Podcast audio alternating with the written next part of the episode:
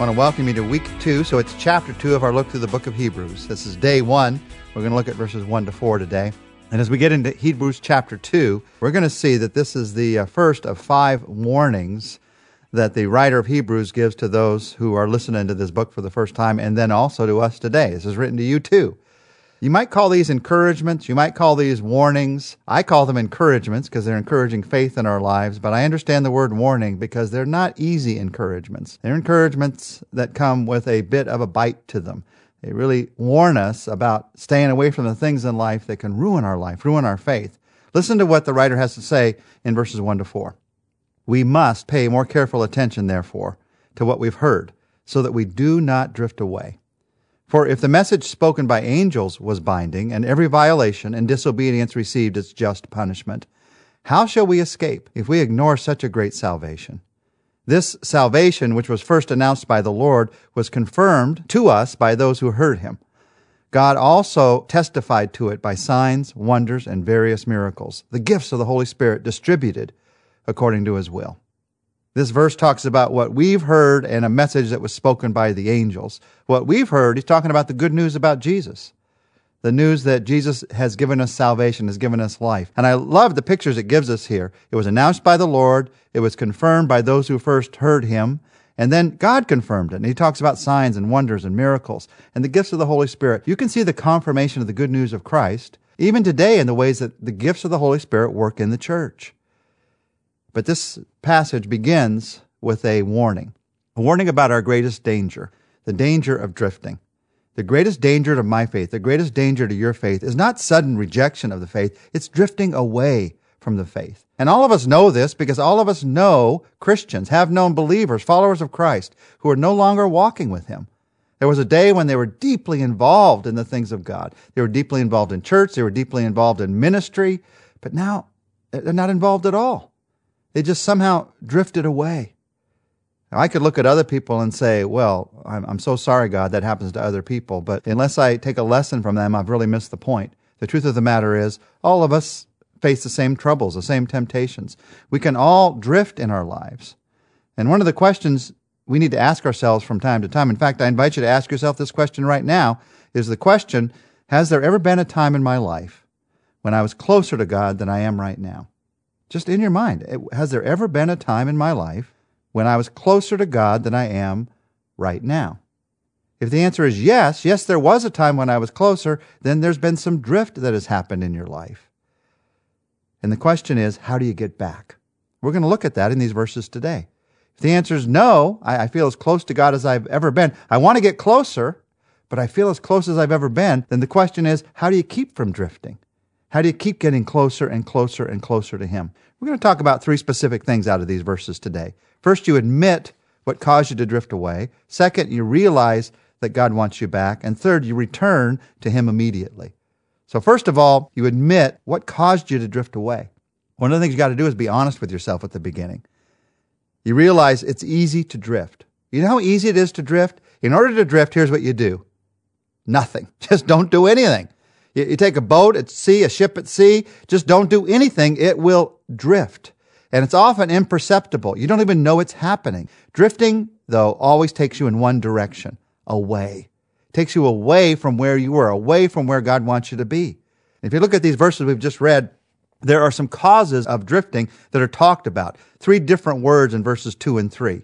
The word violation, the word disobedience, and the word ignore. When I drift, Sometimes it is every violation and disobedience talks about here. Sometimes it's a violation. That's a willful sin. That's the idea there. There's something that I decide to do that I know God did not want me to do. And because of that, I have this guilt that I'm dealing with in my life because I haven't dealt with it with Him. Sometimes that's the reason. But more often, it's this second word, I think. It's the word disobedience. This word has an interesting root to it.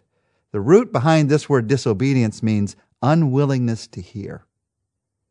You see, in my own life, and I think this may be true for many of you, the reason I drift is not because I do something that I feel that God didn't want me to do. It's just because I didn't listen. I didn't take the time to listen to Him. I'm unwilling to hear it. I keep His word, I keep His voice at arm's length because I want to do what I want to do. so I'm unwilling to hear. Is there any point in your life where you're unwilling to hear what God has to say? Any relationship in your life? Any habit in your life? Any business decision in your life? Where I, I God, I just I don't want to know your opinion on that one. I'd rather not know because I think I know what it might be and I don't want to hear it. Unwillingness to hear is one of the major causes of drift. And the next word that's used is just like that word. It's the word ignore. I neglect things. When I start to neglect things in my spiritual life, that's when I drift. I neglect God's word. I neglect God's people. I neglect God's voice. I neglect ministry. A, little bit maybe at first, and then more and more and more, and then the drift sets in in life. So you admit what caused you to drift away. It might be overconfidence. I've, I've got it. Me and God, we're like we're like this, and you start to drift because you start to neglect your faith. It might be laziness. You're tired and you're out of that comes a laziness in your faith. It might be fear of ridicule. It might be that you want immediate gratification somewhere else. It all has to do with these words violation and disobedience and ignoring God.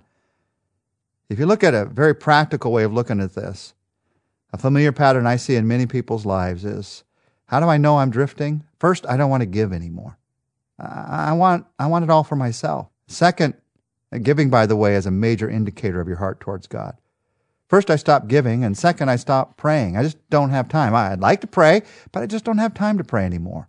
And third, I stopped being with God's people. I, I can't come to church anymore. I can't come to a Bible study anymore. I, I just don't have time. And then all of a sudden, I find myself in some place I never thought I'd be. I drifted away.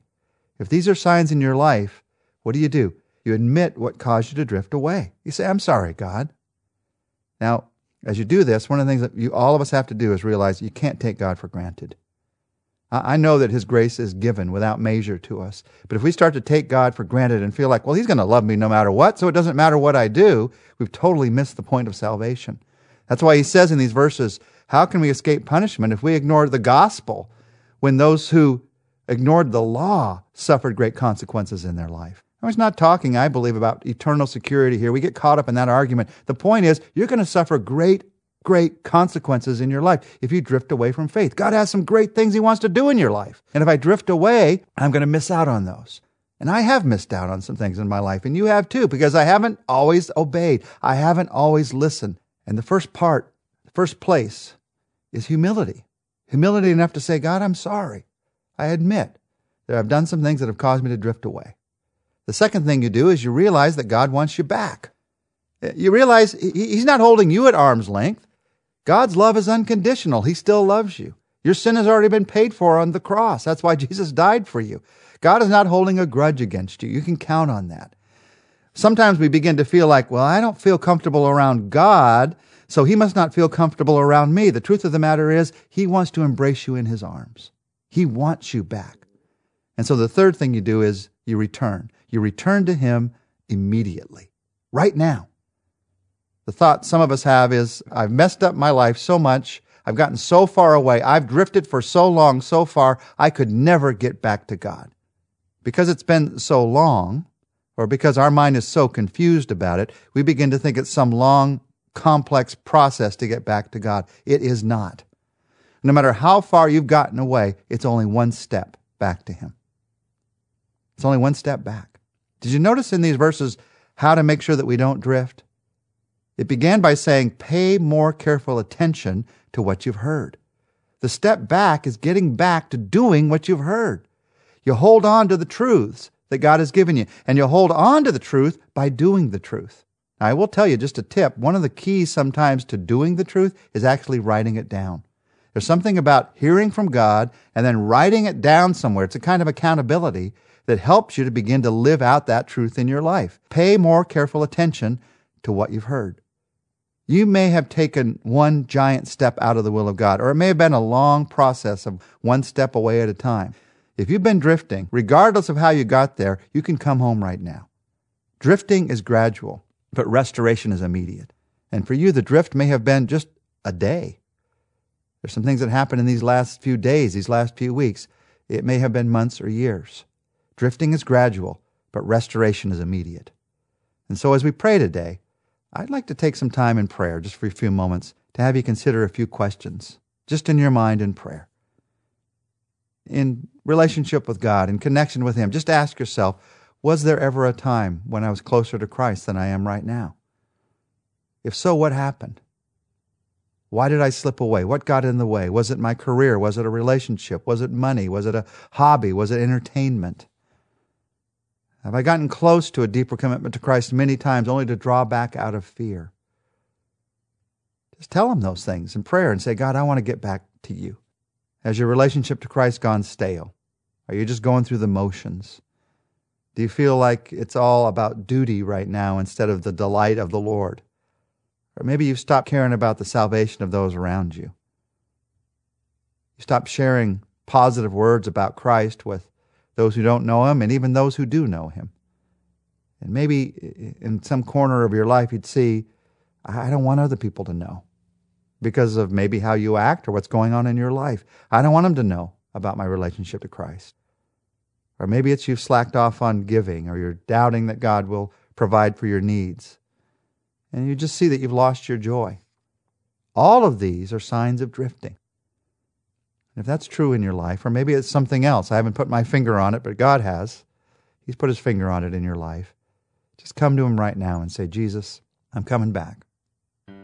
I'm coming back because I know you want me back. And I want to pay more careful attention to what I've heard. I want to follow you. I've got a lot to learn, so help me to be around other believers. Help me to put your word in my life in a new and fresh way. I don't want this just to be a single prayer. I want this to be a turning point in my life. And so I'm coming back to you. And Lord, if I have to pray this prayer every day for the rest of my life, I'm willing to pray it. I'm coming back to you. In Jesus' name I pray. Amen. Tomorrow we're going to look together at some wisdom that God has to give us on the problem of good and evil.